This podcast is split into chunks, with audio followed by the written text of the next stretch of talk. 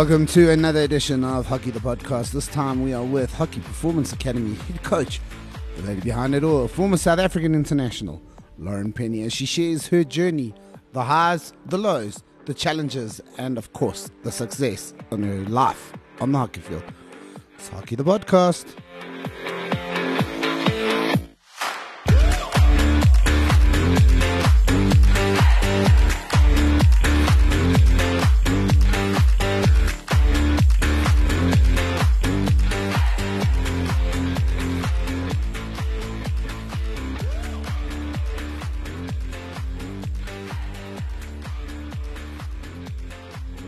And welcome back to Hockey the Podcast, another edition of the podcast. So, uh, that time to introduce our guest. She was part of the 2012 London Olympic squad. Uh, she was also part of the qualifying tournament in India. Retired a little bit younger than some would say. Of course, her journey to international hockey was quite an interesting one. And she'll tell you all about it today. Lauren Penny, uh, thanks for joining us on Hockey the Podcast. Thank you so much for having me. It's awesome to be here. I mean, your story is such a such a cool one. Um, I was chatting to a friend about it. I was chatting to, uh, and I was watching one of your videos the other day.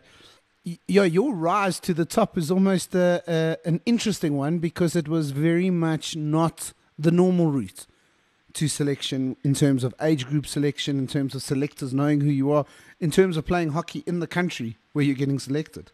Absolutely. It was, uh, I suppose it's one of those things that you couldn't have made up.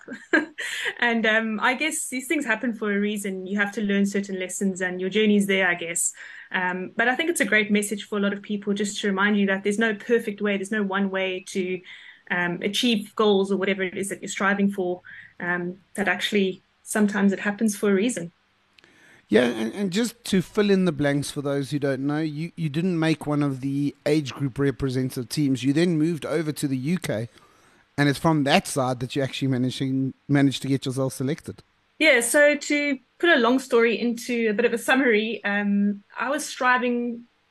I mean, I played Western Province all the way up through uh, under 16 up to under 18, well, actually from under 14 whenever it started. And I set my sights after under 16. I made like a. Uh, performance squad. We didn't quite have SA at that stage, but I made like an all star squad. Um, and that's when I decided, actually, under 18, I was going to try and get into the national team because that's when it started getting a bit more serious.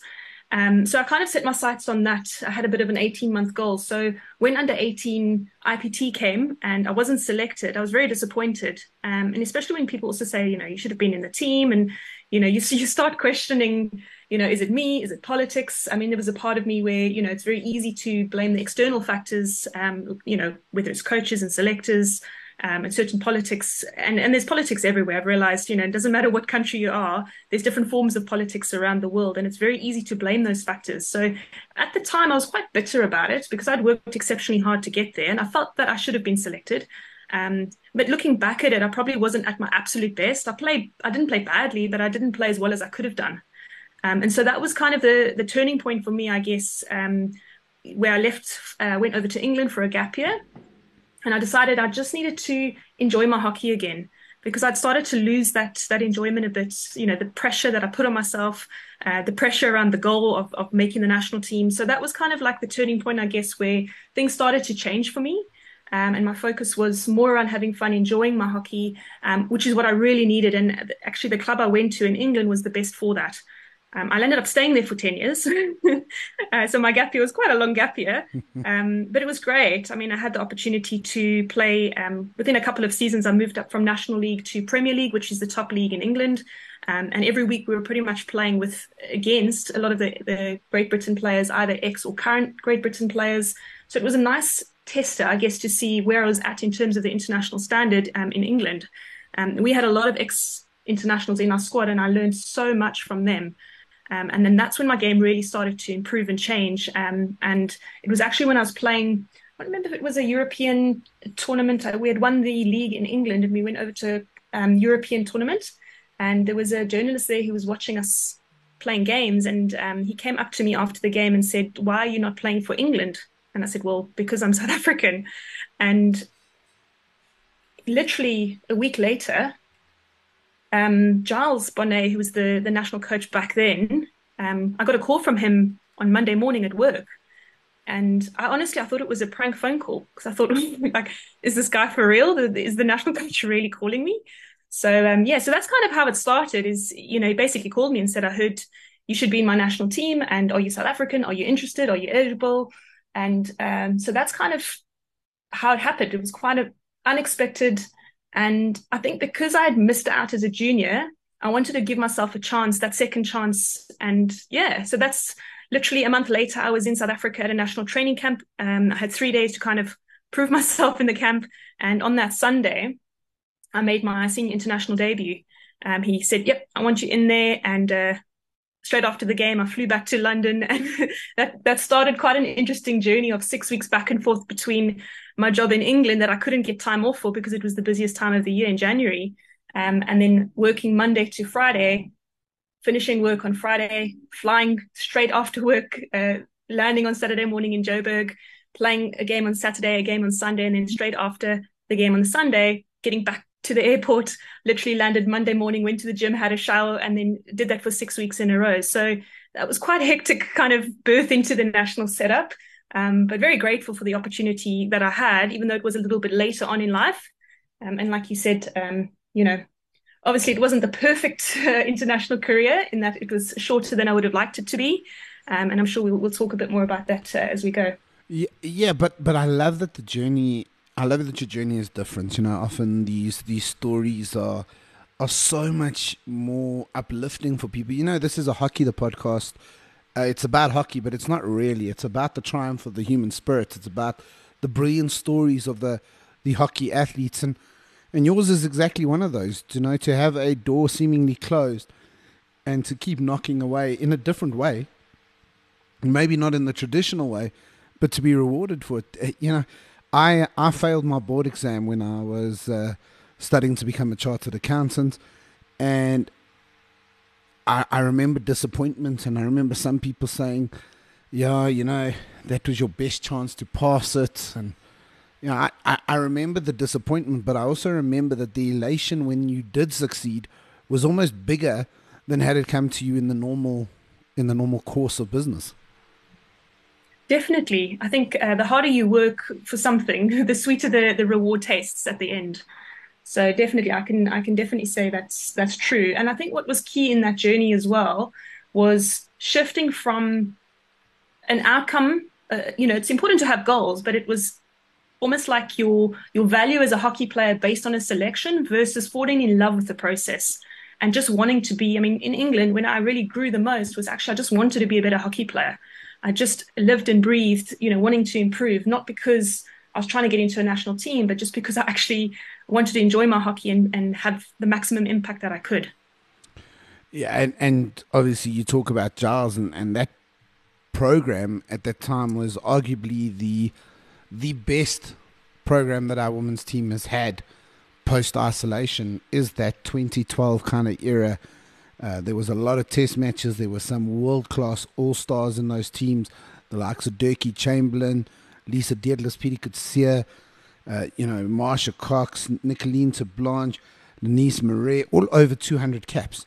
I mean, it was a, such an experienced, uh, cool, calm, collected team. It must have also been so awesome to be in a changing room, as much as also intimidating, but uh, to be in a changing room with what is arguably our best post isolation team. A hundred percent. Um, and I remember actually when I went to the first training camp, um, I walked into the room. We were staying at this place, um, this farm or wherever it was, and I remember walking in and seeing Pietie Coetzee, who was literally my childhood hero growing up she was a striker. She scored goals. I was a striker. I loved scoring goals. I'd watched her so much on TV and literally walked in there and she was like, Hi, I'm Pietie. And I just, for a moment, was so starstruck. And I was like, This is the Pietie I've kind of always kind of looked up to. And I never kind of anticipated what that would feel like until I was actually there and realizing that actually she could potentially be my teammate. So 100%. I mean, I, I use Pietie as an example, but there was also um, Kate Woods. Uh, back then was Kate Hector. Um, you know, these are players who've been to two, three Olympics, uh, players that I've watched up, uh, I've watched growing up, and suddenly now, you know, playing with them, playing against them, um, you know, in training games and, and whatnot.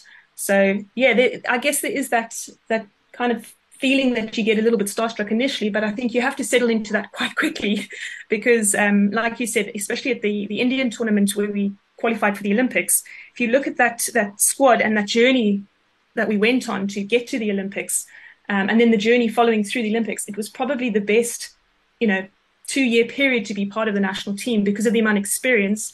Um, not just obviously Giles bringing his experience, but the players that were there.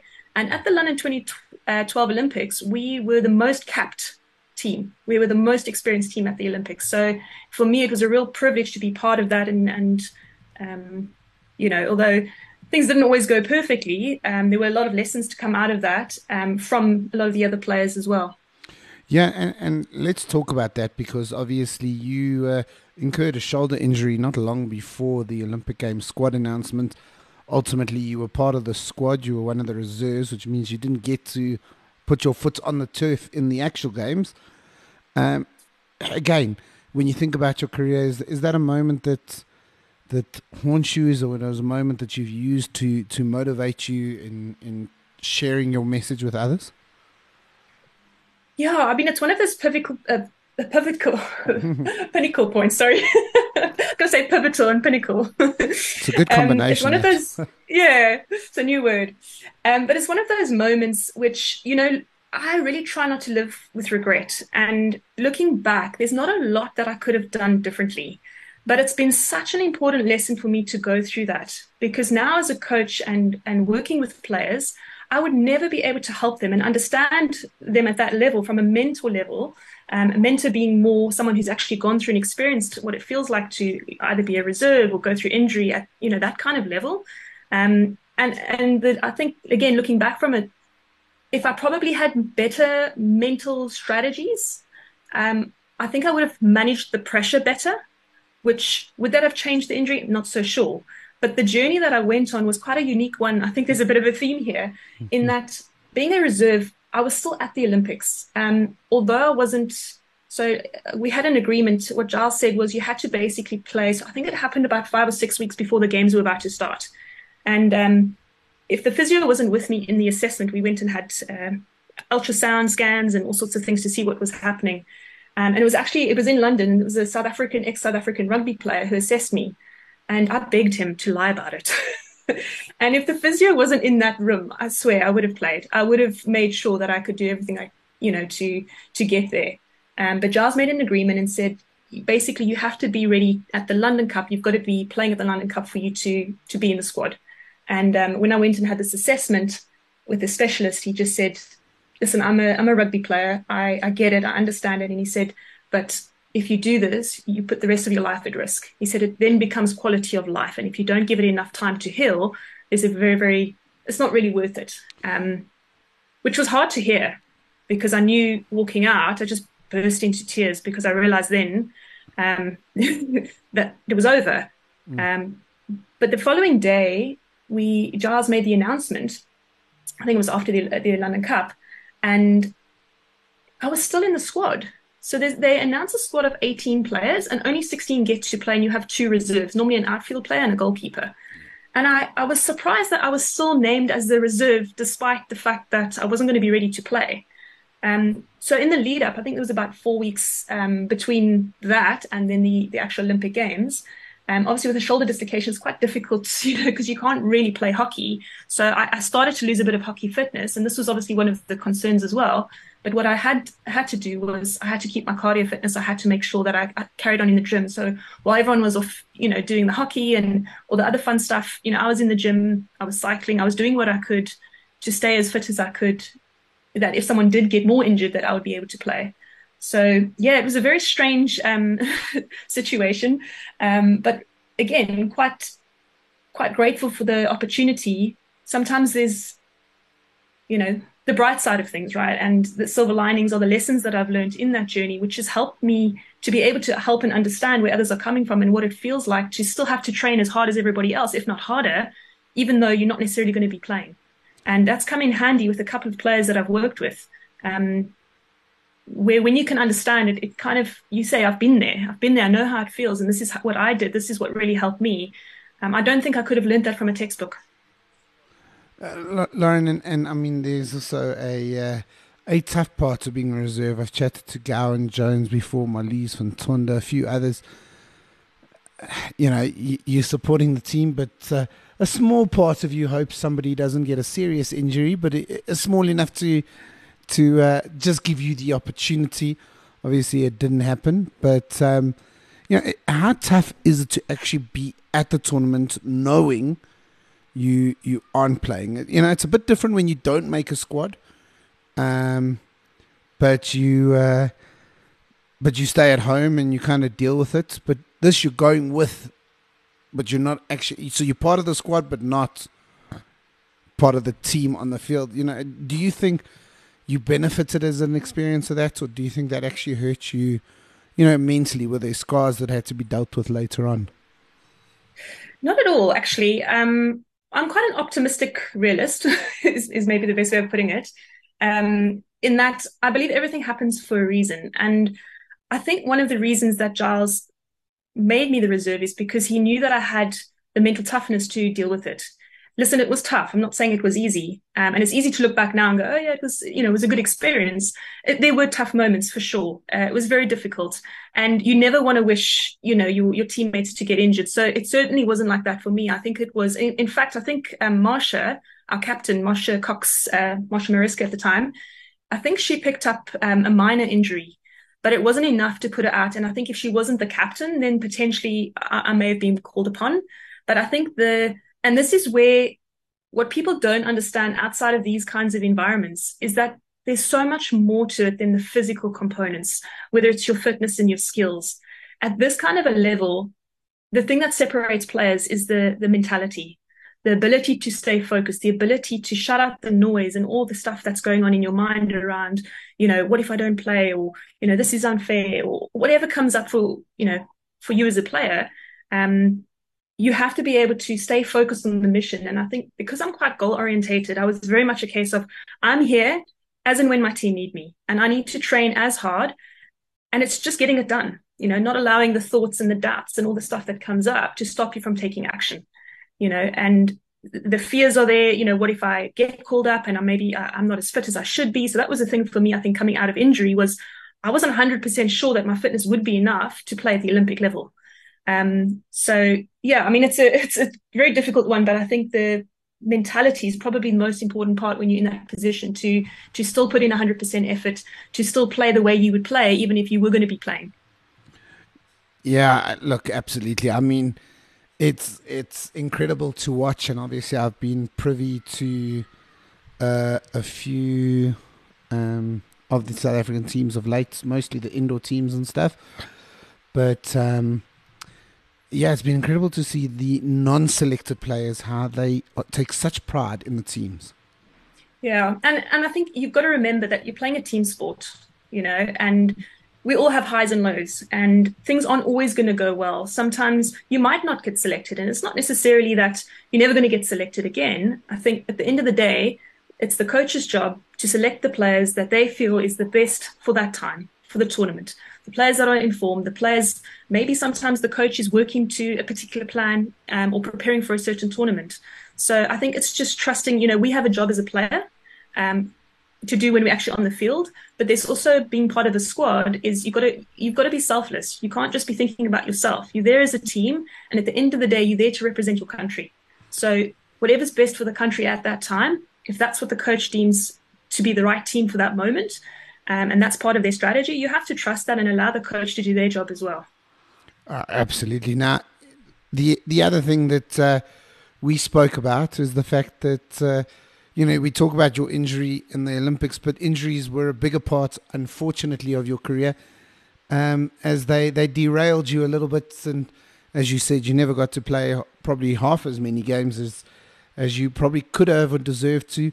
Um, uh, again, how how are you able to to manage that? Because I myself didn't play at the level that you played at, but my own progress in the game of hockey and in soccer was derailed by knee injuries, um, and it and it was. I remember I remember one injury. Yeah, I, I tore my PCL. And I just remember, you know, I gained so much weight. Uh, I lost so much confidence. Like my self esteem took such a knock And I was talking about playing sports at a far lower level. And I can only imagine what it does to players at an elite level like you were. You know, how did you deal with all of those things and, you know, make it out the other side okay? yeah, I, you know, sometimes I'm quite philosophical, I guess. Um, I don't know if it's a good thing or not, but I think you've got to take things with a pinch of salt, first of all. Um, yes, I probably, I mean, in that year, in the year of the Olympics, in the lead up to the Olympics, I think um, some of our players picked up 100 caps in that 12 to 18 month period. And I think I played a third of that, maybe something like that, which shows you how injured I was. And it, it is exceptionally frustrating. Man, it sucks. It's so frustrating sitting on the sideline, knowing that you should be there, wanting to play your part, you know. And I think, especially from a motivation level, I think initially um, what ignited me was the fact this this was my second opportunity. You know, this was something that um, I didn't get as a junior. I didn't get that opportunity and that experience. So I wanted to make the most of it. So I think that definitely helped me to um, kind of recover from the injuries and, and do the rehab and do the, everything that I could to give myself a better chance of coming back. So I think that perspective, being a little bit older. Um, the other thing as well is that what was different with me is a lot of players generally come from the under 20, they feed through the under 21 system. And because I left the country at under 18 level, I never really was involved in the under 21 setup.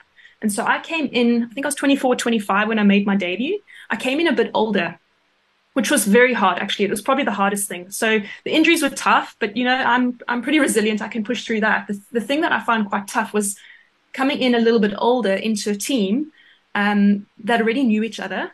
Um, I had been living in England for a few years, so I had obviously all the Pommy phrases and um, a bit of an accent. So I didn't quite feel as part of a team that I would have hoped to have. Um, and you know, you learn to earn your respect I guess, and let your hockey do the talking, which is which was important. But the other thing that was different was I was working in a full time job. I was pretty established, you know, in my work. I was very successful in my work and what I was doing in England, um, and so I wasn't just dependent on hockey for my self esteem. I had other areas in my life, and I think this is very important. When people focus on one thing only, it's not necessarily a good thing. Um, you need balance. You need other things to distract you and take your mind so that you're not becoming too obsessive about it.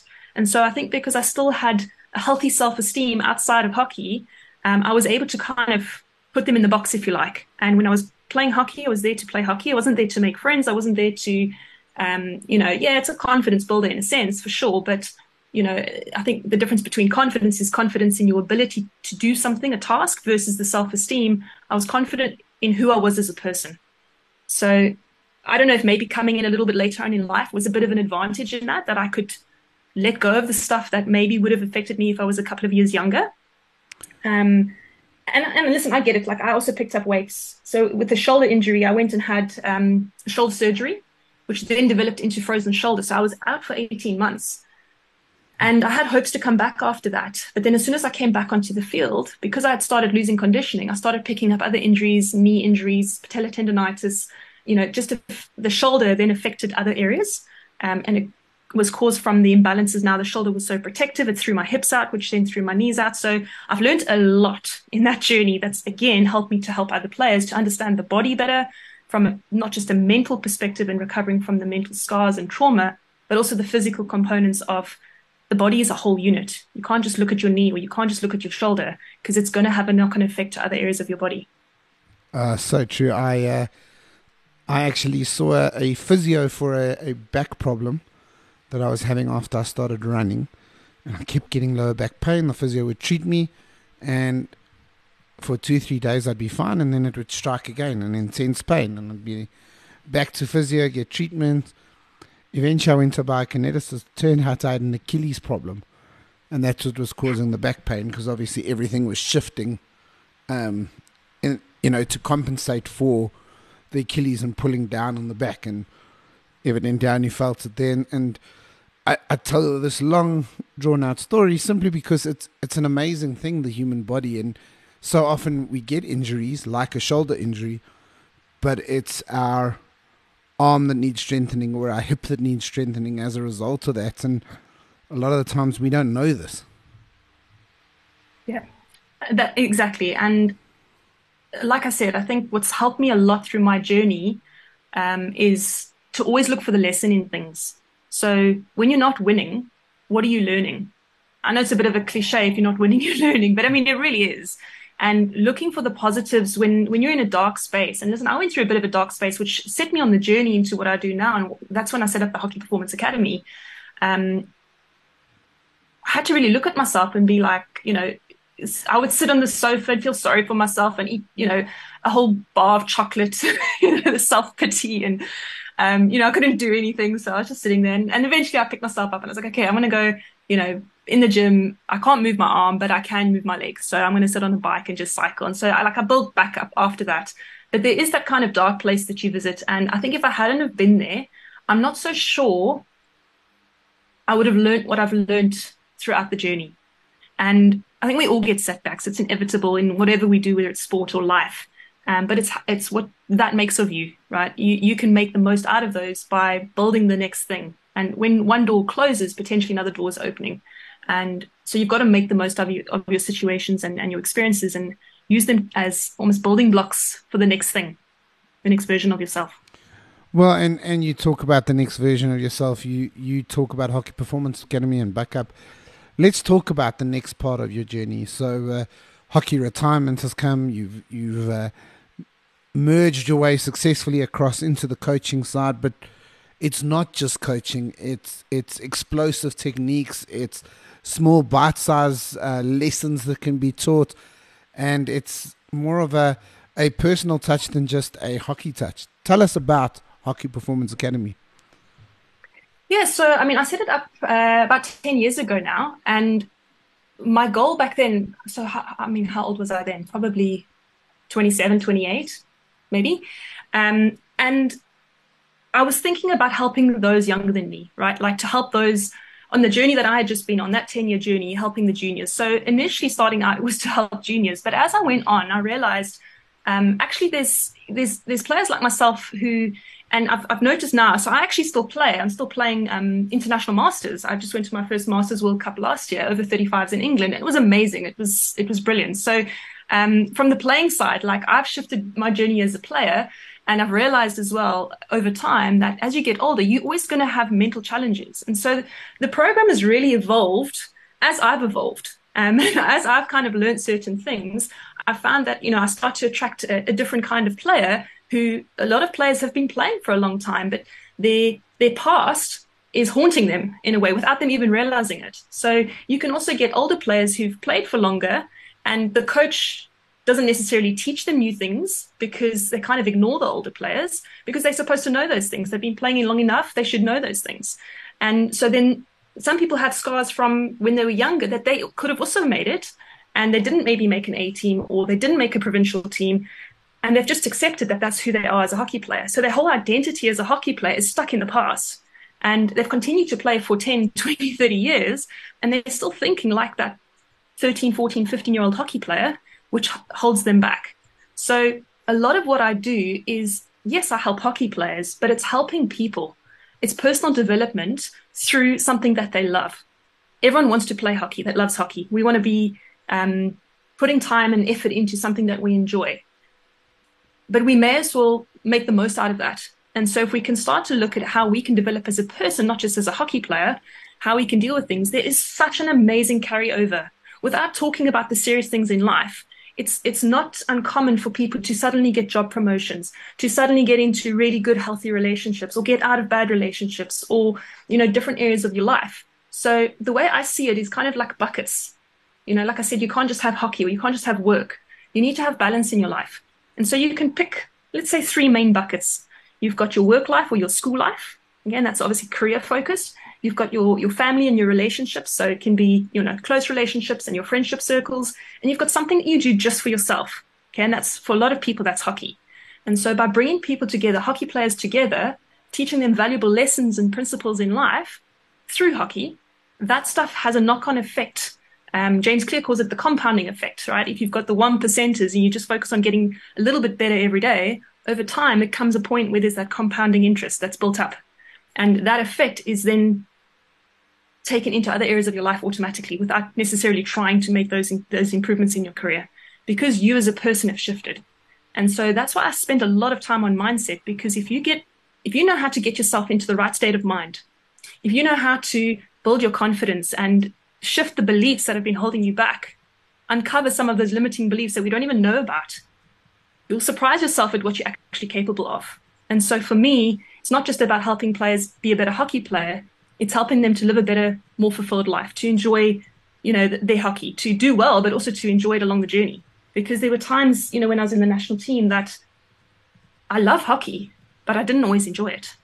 And um, dealing with the pressures and a lot of the times it's the, the pressure we put on ourselves, our own expectations that we create takes away the whole fun part. And if we're not having fun in what we're doing, well, then what's the point? So, yeah. in a nutshell, that's kind of what it's all about. It's it's just helping players to be better hockey players, but fundamentally to um, to change how they operate day to day as well in life. Uh, Lauren, I, I love that. It's it's been a, a, a slogan for me for many years. Uh, my nickname is Jabu because it means happiness, and, and that's really what I strive for in life. I don't strive for my lowest golf score, I strive for enjoying my round of golf. And yes, hopefully I get a lower golf score, but if I don't, I've still enjoyed the round. I don't strive to be the perfect parent, I strive to have enjoyment with my sons. You know, I strive for that happiness, and, and that's exactly what I, I love to see on the hockey field. And, you know, unfortunately, here in South Africa, uh, the highs that hockey have brought over the past couple of months have been matched by some lows, and unfortunately, the lows got people talking a lot more than the highs do, and it just it just sucks the happiness out of the game a bit for me, and and it's tough. But you know, if you were to talk now to the players in the men's side who are disappointed about not uh, being able to go into the pro league, and I don't want to talk about reasons or whether it's right or wrong. I'm just talking about this is the situation that's there. What kind of things would you try and talk to them to help remotivate and realign them uh, towards con- continuing their their wonderful growth on the world stage?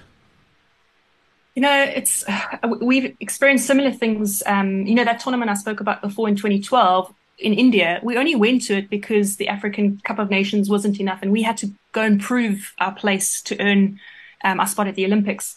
Obviously, 2016 didn't quite go that way. Um, so I think here in South Africa, we, I mean, you look Eskom, you know, we, we, we quite resilient as a nation mm-hmm. in general.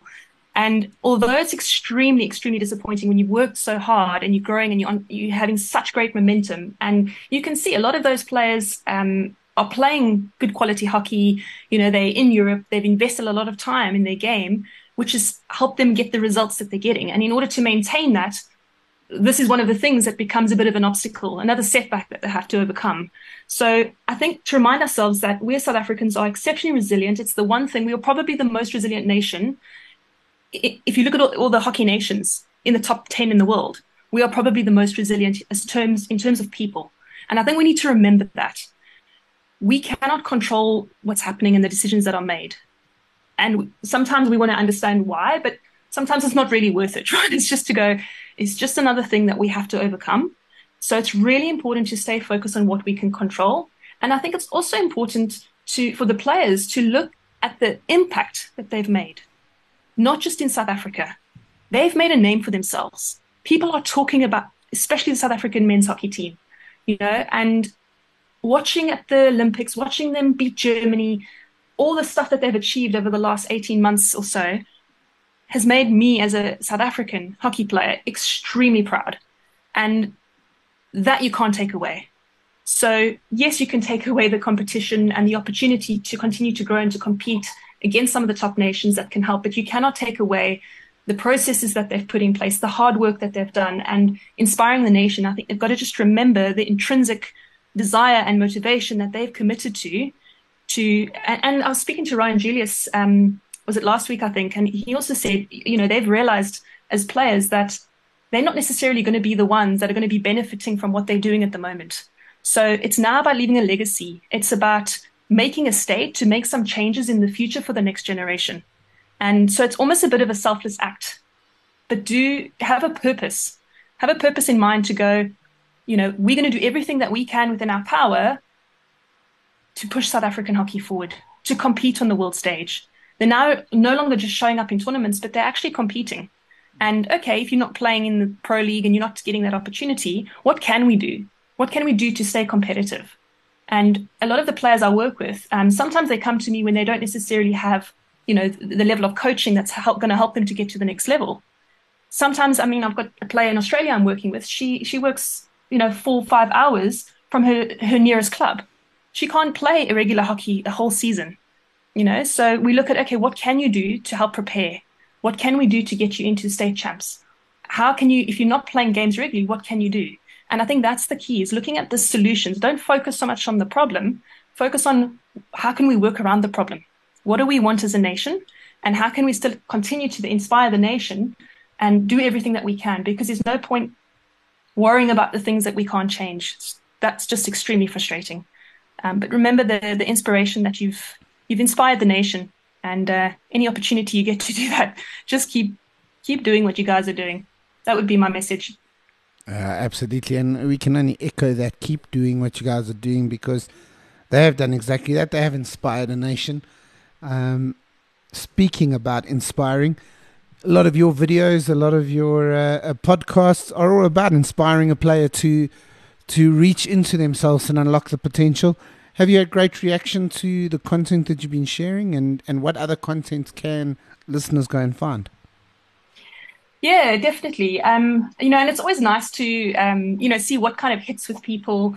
You know, what what kind of content engages them. And I mean, listen, I've been doing this for over ten years, so it's continually evolving. And like I said, as I'm experiencing different stages for me as a hockey player, uh, like I said, you you start to see other things that uh, get in the way for some people as well. So um, I would just suggest, you know, there's a, a different type of um, different type of content depending on what people are looking for and what they need.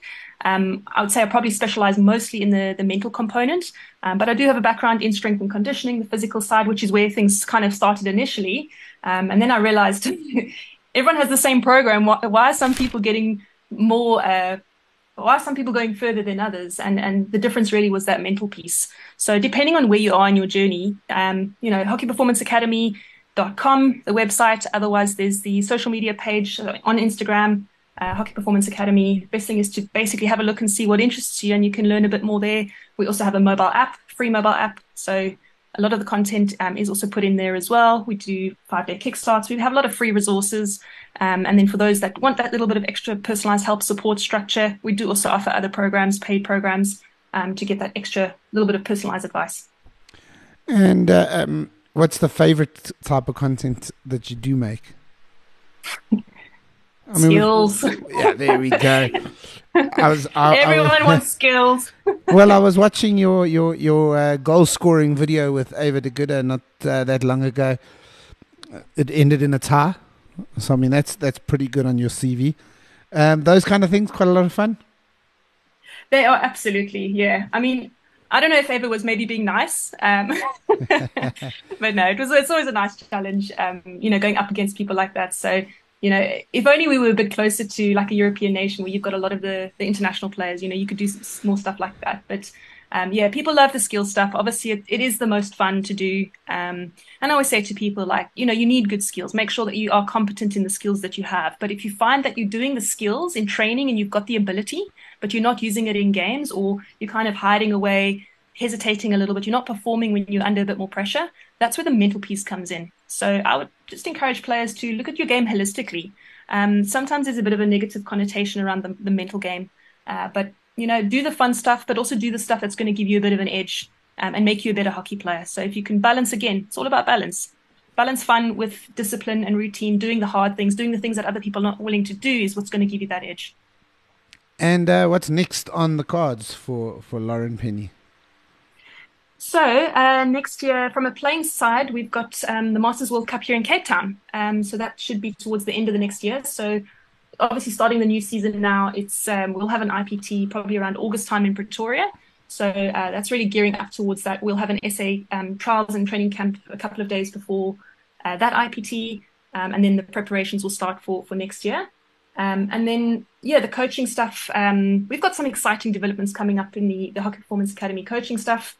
Um, it's a little bit under the wraps at the moment, so uh, the best thing would be to follow along, and obviously I'll make announcements uh, as things get revealed. But um, some really exciting stuff um, happening in the next year or two. Uh, we can't wait to see it. Make sure you share, it, tag us, and we'll we'll share it as well for you. Fantastic. Thank you so much. And uh, yeah, thank you for making time and, and accepting my a few delays while we waited for the voice to return. It's always great seeing people uh, creating within the hockey environment, but creating far more than just hockey content, creating content that helps people in life. Uh, Lauren, I, I've enjoyed seeing your journey and I look forward to following it some more. Um, so good luck for, for what lies ahead for the next year or so. Thank you so much, Ty. I really appreciate your time and uh, thanks again for, for inviting me on. I've uh, really enjoyed having a chat with you. Yeah, absolutely. The pleasure was all mine. That was Lauren Penny, Hockey Performance Academy. Check it out, social media.